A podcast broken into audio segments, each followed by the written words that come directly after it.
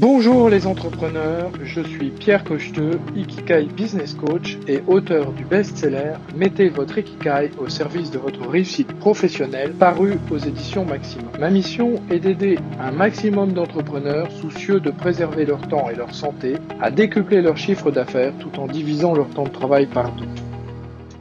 Ikegailleuse, Ikegailleur, entrepreneur bienveillant, soucieux de tes performances économiques tout en respectant ta santé et celle de tes collaborateurs, bienvenue dans ce nouvel épisode de mon podcast dans lequel je voudrais vous parler d'une difficulté que je croise chez quelques-uns de mes clients. Et cette difficulté consiste à ne pas rester entièrement focalisé sur les objectifs qu'ils ont à mettre en œuvre pour faire décoller leur business. Sun Tzu, dans L'art de la guerre, qui est un des classiques de l'humanité, explique que lorsque une armée souhaite prendre une place forte, un village, une ville, il est très important de toujours laisser une porte de sortie de manière à ce que les villageois puissent eh bien, s'échapper et ainsi euh, créer de la confusion parmi les ennemis. Si euh, le village est totalement encerclé et qu'il n'y a aucune possibilité de fuite, eh bien alors les villageois qui comprennent euh, qu'ils sont perdus vont se battre avec l'énergie du désespoir et dans ce cas de figure, eh bien ils sont capables eh bien de vaincre des armées importantes parce que cette énergie décuple leurs capacités et leurs résultats. Eh bien, il en va de votre business, il en va du fonctionnement de votre cerveau exactement de la même manière. Si vous n'êtes pas totalement focalisé, si vous n'êtes pas totalement respectueux de l'objectif que vous voulez faire, eh bien, euh, vous créez de la confusion dans votre cerveau et quelque part, vous préparez votre échec. me vient à l'esprit euh, l'exemple d'un client que j'ai accompagné qui est une personne absolument fantastique, une personne de génie, euh, tout à fait capable d'aider et d'apporter beaucoup de valeur à ses clients, notamment en matière de prise de parole en public, et qui malheureusement, euh, eh bien, de temps en temps, euh, se laisse aller à se défaire de son objectif principal et qui, du coup, eh bien, ne met pas en place de manière régulière et de manière récurrente les actions que cette personne devrait mettre pour faire décoller de manière durable son business. Et donc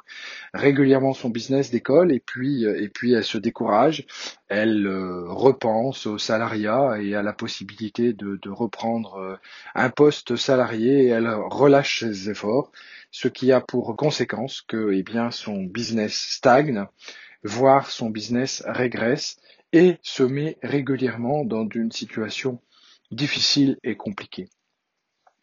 Alors, je voudrais vraiment insister sur le fait que si vous, si vous avez fait le choix de, de l'entrepreneuriat, si vous souhaitez développer une entreprise qui soit rentable et pérenne, eh bien, il est important de rester focalisé sur les actions à forte valeur ajoutée que vous allez mettre en place pour développer votre entreprise. Et parmi ces actions, eh bien, surtout si vous êtes en phase de création ou si vous êtes en phase de validation de votre business model, parmi ces efforts, il y a la commercialisation, la recherche de prospects et la prospection commerciale. Alors je sais que pour beaucoup d'entre vous, euh, la prospection commerciale est quelque chose qui vous met mal à l'aise parce que vous pensez être des spécialistes dans votre métier et vous pensez ne pas aimer faire de la prospection commerciale. Et, ces croyances que vous développez sont un petit peu comme des,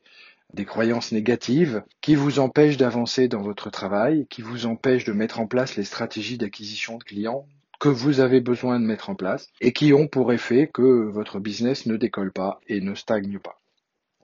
parmi ces croyances limitantes et, ces virus de pensée, comme j'aime à les appeler, il y a aussi la peur de, vous contraindre à choisir un avatar spécifique. Encore ce matin, j'assistais euh, sur mon, mon, pod WhatsApp à une conversation entre deux de mes clients,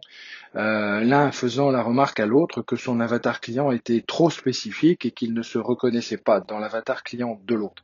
Eh bien, à la limite, c'est une bonne nouvelle. Au moins, l'avatar client de ce second client, qui est un de mes clients, eh bien, il est clair et permet